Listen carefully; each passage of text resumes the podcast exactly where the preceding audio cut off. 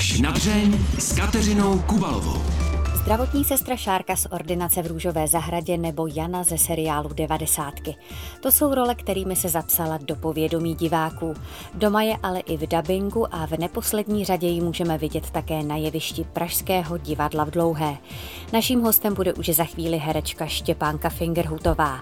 Kateřina Kubalová přeje dobrý poslech. Do našeho studia dnes přišla herečka Štěpánka Fingerhutová. Dobrý den vám přeju. Dobrý den. My se scházíme vlastně těsně po vaší nejnovější premiéře v divadle v Dlouhé. Mm-hmm. Tak jak se cítí herečka po premiéře? Po téhle se cítím krásně, popravdě, protože my jsme premiérovali hru Konec rudého člověka v režii Michala Vajdičky mm-hmm.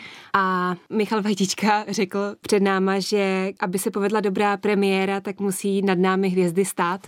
Stály. Já myslím, že jo. Ono sice teda to téma, který my jsme premiérovali, je teď velmi aktuální mm. a až mrazivý, protože samozřejmě se zabývá 90.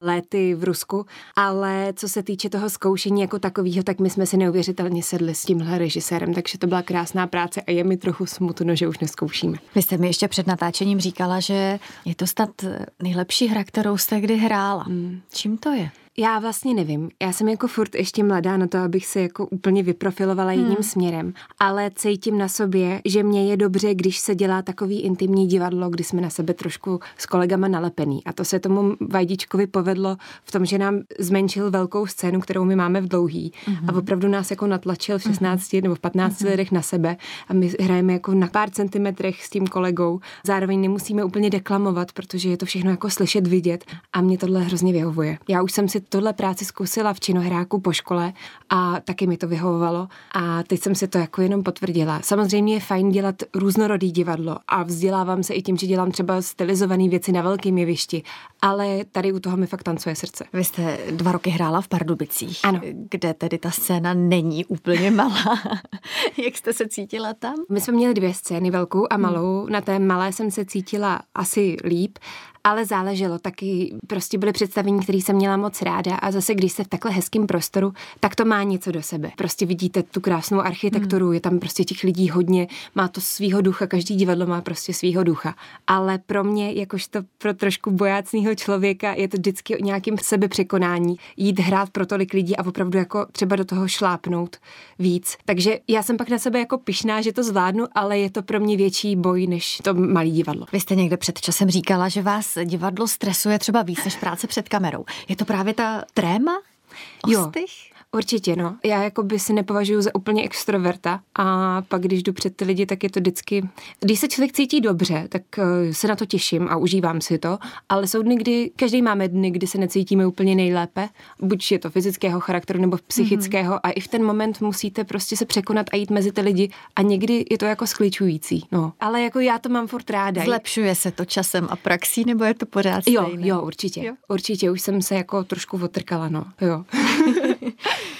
Když jsme u těch rolí, které jste hrála, tak vy jste si během covidové pauzy divadelní vyzkoušela úplně novou roli. Roli moderátorskou, protože vy jste vlastně vymyslela, dá se říct, pro divadlo v dlouhé, dlouhou chvíli, což je mm-hmm. podcast, který se pořád ještě vysílá. Jsou to takové rozhovory se zajímavými lidmi od divadla. Jak vás napadl zrovna podcast?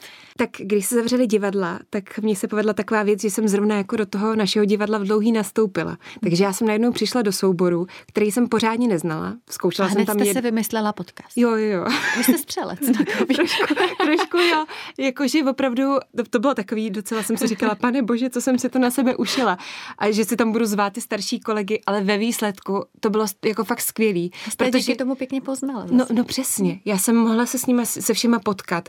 Mohla jsem si o nich něco zjistit. Zároveň jsem se naučila hrozně moc o historii hmm. našeho divadla, o tom, co se tam dělo, než jsem nastoupila. Jako opravdu to bylo jako super, že se to odehrálo. A vzniklo to vlastně tak, že já jsem napsala paní ředitelce, že bych ráda něco vymyslela, protože jsem se prostě připadala hloupě, že jsem v souboru, aniž bych něco zkoušela, hrála a tak. Takže to tak vzniklo a děláme to doteď. Myslím, že je to hezký formát. Co dalšího vám přinesl COVID? A se mi prohloubil můj partnerský vztah, myslím jako v pozitivním mm. uh, slova smyslu, protože já jsem taky byla dost ulítaná před tím covidem a i vlastně asi teďko jsem a najednou jsem se mohla na chvilku zastavit a zjistit, že je mi dobře doma, když taky třeba něco jako upeču a jsem s partnerem a to já jsem vlastně na to neměla úplně čas. Takže vás to sklidnilo? Hmm, určitě. Hmm. I mi to jako nastavilo nějaký moje hodnoty mýho osobního času, což si myslím, že jsem neměla a teď už si dokážu říct, potřebuju volno. Říká herečka Štěpánka Fingeroutová. Herečka Štěpánka Fingeroutová, která je dnes hostem pořadu až na dřeně, se před chvílí trošku přiznala k tomu, že není úplně extrovert. Nevím, jestli jste rovnou introvert nebo něco mezi, ale jak se takový člověk trošku ostýchavý dostane k hraní, k herectví, co k tomu přivede? Já bych řekla, že z mojí zkušenosti s hercema byste se asi, nebo vy to asi víte, ale, ale myslím, že spousta třeba posluchačů by se divilo, kolik těch introvertů mezi námi je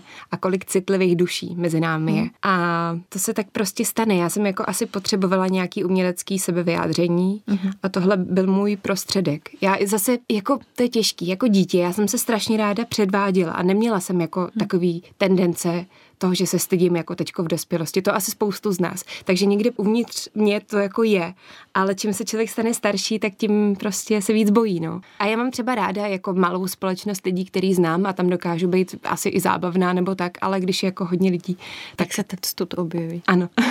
Vy jste začínal hrát už ale jako opravdu malé dítě, někdy v sedmi, v osmi letech. Co jo. to bylo, nějaké dětské filmy, seriály? No, mě vždycky fascinovala jako televize s dětskýma pořadama. Vždycky jsem se koukala koukala na ty děti v těch filmech a v těch seriálech a chtěla jsem být mezi nima a hmm. taky tam prostě hrát. A já jsem vlastně viděla, že moje sestřenice jí se podařilo dostat do nějaký modelingové agentury a chodit na konkurzy i mýmu bratranci.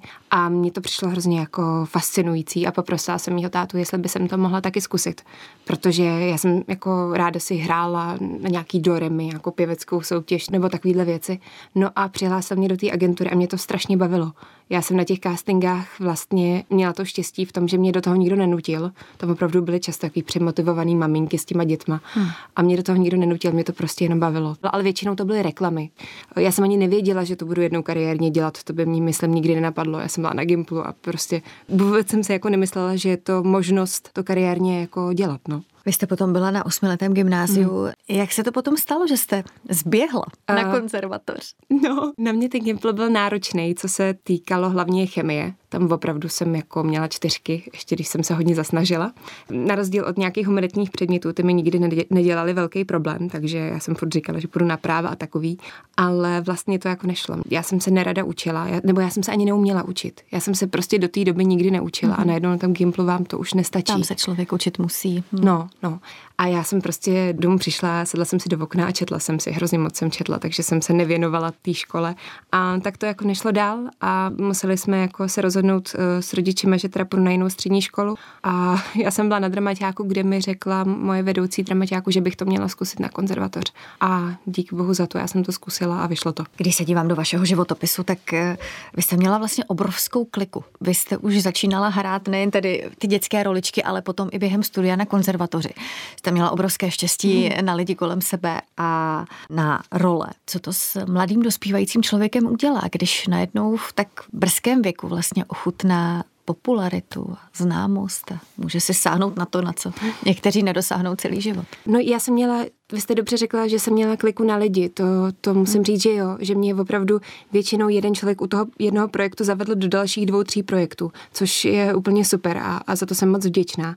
A co se té popularity týče, tak já jsem to měla ještě možná trochu něčím složitější v tom, že ta moje první vlna popularity nebyla úplně pozitivní, protože já jsem vlastně hrála v nekonečném seriálu Ordinace v Růžové zahradě, jsem hrála potvoru a najednou v 18 letech se setkáváte s velmi negativním ohlasem od diváků a a si říkáte, dobře, tak jsem to asi zahrála v pohodě, když ty lidi tomu takhle věří. Na druhou stranu, než se jako naučíte, že nemáte potřebu něco těm lidem jako dokazovat, že je to jinak, tak je to jako ubíjející. Takže já jsem s tou popularitou jako se setkala spíš ze začátku jako v tomhle ohledu. No. Jak člověk dospěje k tomu, že opravdu si řekne, nebudu číst ty komentáře, jinak bych se tím zničil?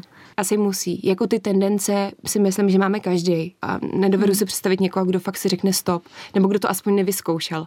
A už to teď jako nemám tolik, nebo hlavně, pokud si já se k něčemu dostanu, tak já už se to tak neberu, jako jsem si to brala v těch 18. Už to umíte pustit hlavy. Mm. Mm. Protože je pro mě důležitější to, že se mám dobře jako člověk a že mám kolem sebe lidi, kamarády a naopak teďko už mi chodí i pozitivní ohlasy, protože mám za sebou víc těch věcí, než jednu tu velikou, která to všechno odstartovala. Takže už mám jako štěstí, že se to nějak mísí, ale musela jsem se to naučit, no, protože to bylo jako nepříjemný. Štěpánka Fingerhutová během dospívání řešila to, co eh, řeší lec, která herečka v tomhletom věku, a sice postavu.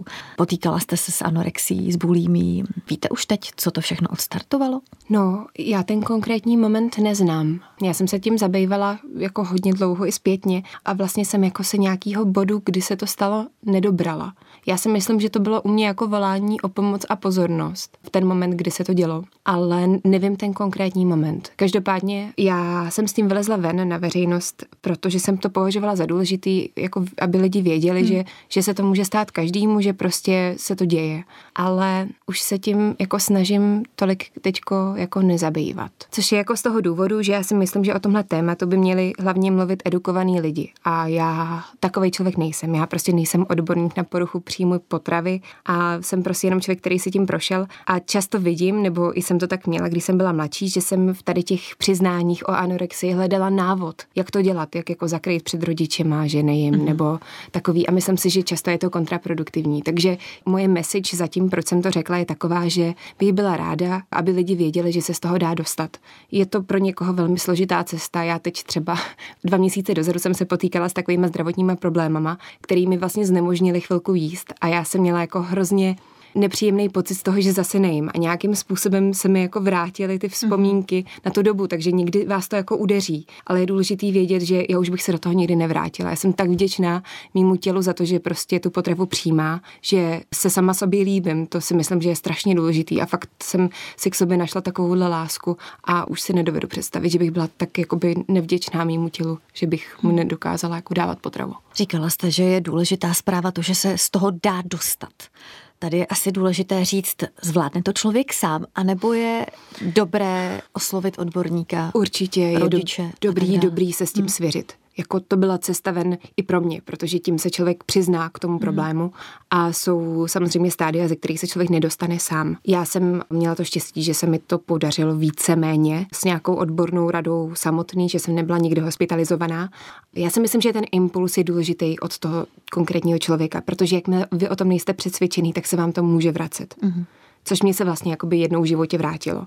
Ale jinak eh, jako samozřejmě, pokud eh, ty lidi jsou na tom hůř, tak vyhledat odbornou pomoc, to je jasný. Říká herečka Štěpánka Fingeroutová. Štěpánka Fingeroutová nejen, že hraje, ale také třeba spolupracuje s organizací Bez trestu. Co to je za společnost? Co dělá, čemu se věnuje a jak vy jste se k tomu dostala? tak pro mě bylo už eh, před dvěma lety osudový setkání s Lucí Hrdou, což je advokátka, která se nejen, že teda je členkou organizace Bez trestu, ale zabývá se pomoci obětem domácího násilí mm-hmm. a mhm. znásilnění. Takže s tou Lucí já jsem se setkala, když jsme dělali dobročinnou aukci, nebo ona pořádala dobročinnou aukci mm-hmm. a já jsem se tam jenom tak přifařila jakože, jako osobnost. Ale pomáhali jsme pak jako s tím večerem charitativním. No a zároveň s Luckou sdílíme asi to, že jsme obě feministky a jsme v jedné facebookové skupině, která se jmenuje Everyday Patriarchy Bullshit. A tam se prostě schází lidi a tak nějak se svěřujeme s tím, že jsme se setkali s nějakým jako zase bezprávím vůči ženám a, mm-hmm. a tak dále. No a Lucie tam právě napsala případ svojí klientky, která byla prostě obětí fakt nechutného týrání společně se svým dítětem a ten pachatel toho eh, týrání vyvázl s podmínkou. A Lucie vlastně se tam obrátila na tu komunitu, která je tam hrozně podpůrná jako vůči tady těm zážitkům. Říká, proč se to tak děje, proč dostal podmínku za to, že jí zničil život. A pod tím statusem se vlastně v komentářích rozvinula velká diskuze o tom, co můžeme dělat, co s tím můžeme udělat. A nabalilo se tam strašně moc lidí z různých oborů, filmaři, advokáti, prostě novináři. A všichni chtěli s tím něco udělat.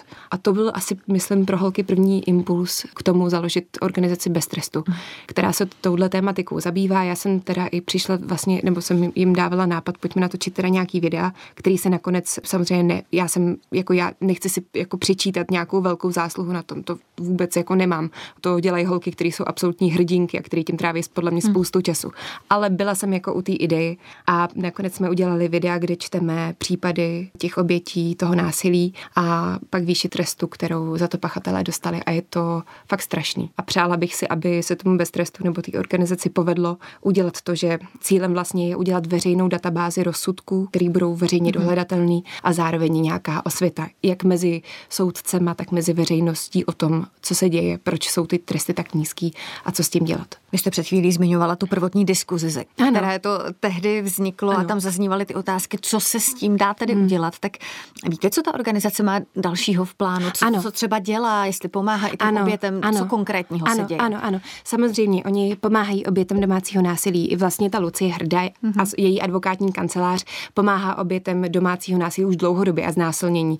Vlastně hledají jim terapeuty mm-hmm. a mhm. tak dále. Ale co se týče toho beztrestu, tak je hlavně důležitý, aby se to veřejný povědomí mm-hmm. prostě zlepšilo a aby se dalo dohledat opravdu jako kolik za to ten pachatel dostal, aby to veřejnost věděla, aby se vzdělávali soudci v tomhle ohledu. Jako to je to důležité a nám se povedlo, nebo holkám se povedlo vybrat na Doniu strašně moc eh, peněz, který ani jsem nečekala, bylo to přes milion. Přes milion korun poslali lidi. Na osvětu. No to je prostě paráda úplná. Štěpánka Fingerotová před chvílí takhle chci zmínila, že je feministkou a já se obávám, že i teď v roce 2022 je to trošku risk něco takového o sobě říct. Jak to vnímáte? Já jako by si nedovedu představit mít to jinak v dnešní době.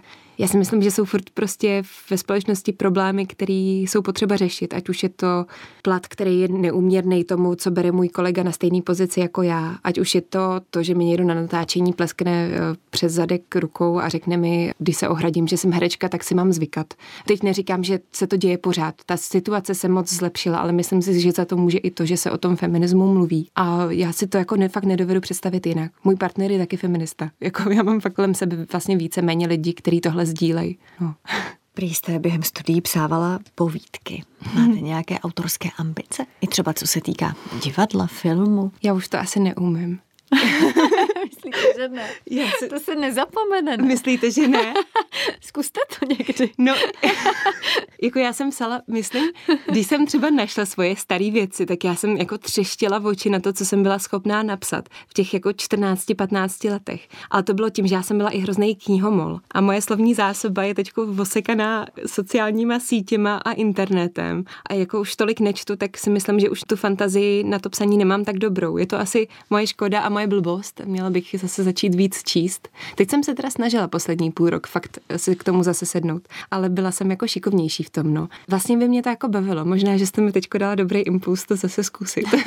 ale k těm autorským ambicím, to nemusí být jenom psací ambice, hmm. ale co třeba autorské představení, hudba, něco takového. Teď jste, mluvili jsme o tom na začátku, vymyslela ten podcast. Jo, tak, tak ten podcast to byla asi moje jako velká autorská ambice. To je pravda, že vytváření toho pořadu, to mě teda bavilo ta příprava na ty hosty a i ta komunikace s nima a i ten formát vymýšlení, tak to mě bavilo jako moc. Já mám ráda takovouhle kreativní práci, ale jestli jste narážela třeba na to, že bych něco jako režírovala, tak to určitě ne.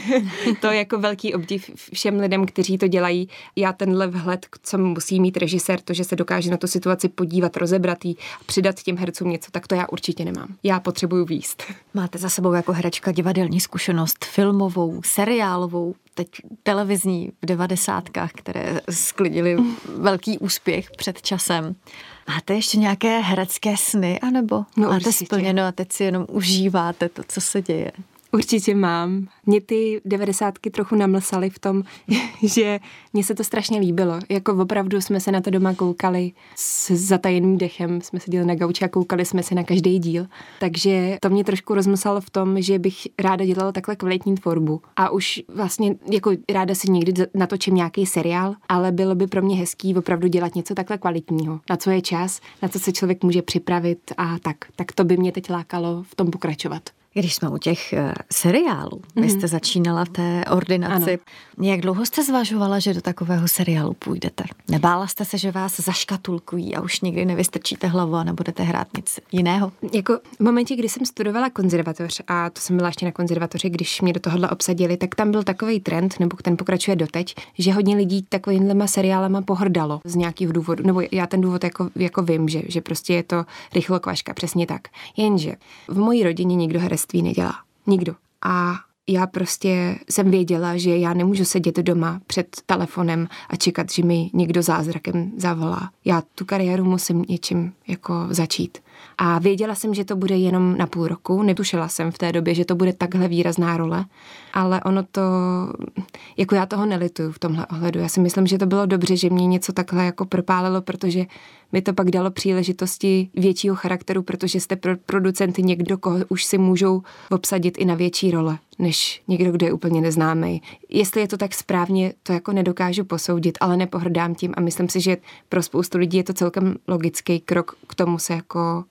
ukázat v té branži. Jak moc je to pro známého člověka, známou herečku, svazující do určité míry, že je právě známou tváří, třeba když má mluvit do médií a tak, jak moc váží každé slovo.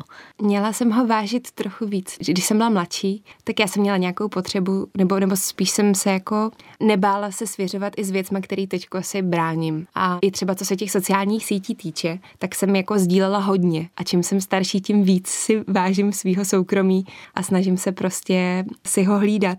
A teď už opravdu vážím víc svého slova a co kam pustím než jsem to dělala, když jsem byla mladší. To jsem měla takovou jako potřebu to těm lidem dát, že si to jako zaslouží, že, že by mě jako měli, teda když mě sledují, tak to jako můžou vědět. To si myslím, že je teďko hloupost.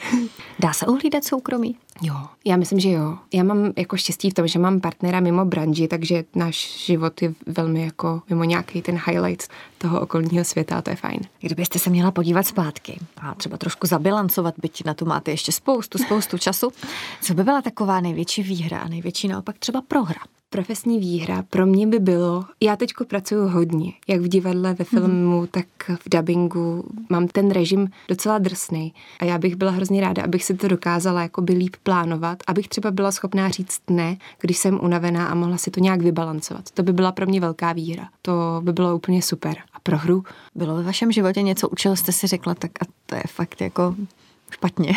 Jo, to jo. se mi bude bylo, bylo. Těžce napravovat. Jako, že bych udělala takhle jako fatální chybu, to ne, ale vím, kdy mi nebylo dobře. A to bylo, když jsem byla v oblastním divadle v těch Pardubicích. Hmm. A nebylo to vůbec kvůli tomu divadlu, kvůli lidem, nebo jako kvůli těm věcem, co se tam dělají, ale bylo to kvůli tomu, že já jsem jako fyzicky to nezvládala, to dojíždění. Já jsem prostě měla režim takový, jsem šla ráno na zkoušku, z Prahy jsem měla na zkoušku do Pardubic, tam jsem odzkoušela, večer jsem ještě hrála tam představení, po představení jsem jela na nočku na natáčení někam do mostu a další další den zase jako do těch Pardubic. A tohle se takhle jako opakovalo a to pro mě bylo prostě důležité říct si ne. A jako nelituju toho, že by to byla nějaká jako chyba, možná jsem mohla odejít malinko dřív. Co potřebujete k takovému opravdu dokonalému štěstí, k tomu, abyste si připadala spokojená? Hmm. Já jsem hrozně spokojená, když můžu vařit doma a když můžu hostit kamarády a lidi. To mě dělá fakt šťastnou. Já jsem jako hostitelský typ a když jako ráno vstanu a mám nakoupeno na nějaký dobrý oběd, pak přijdou kamarádi a, a snědí to, nebo i jako rodina, tak to je pro mě absolutní štěstí. To já jsem úplně nadšená. Hostem pořadu až na dřeň byla herečka Štěpánka Fingerutová. Moc krát vám děkuji. Já vám Mějte taky se děkuji. hezky. Neschledanou. Neschledanou. Nezbývá než dodat, že pořad až na dřeň si můžete poslechnout také jako podcast. A nezapomeňte se podívat také na videozáznamy z natáčení. Kateřina Kubalová se těší na slyšenou zase za týden. Mějte se krásně.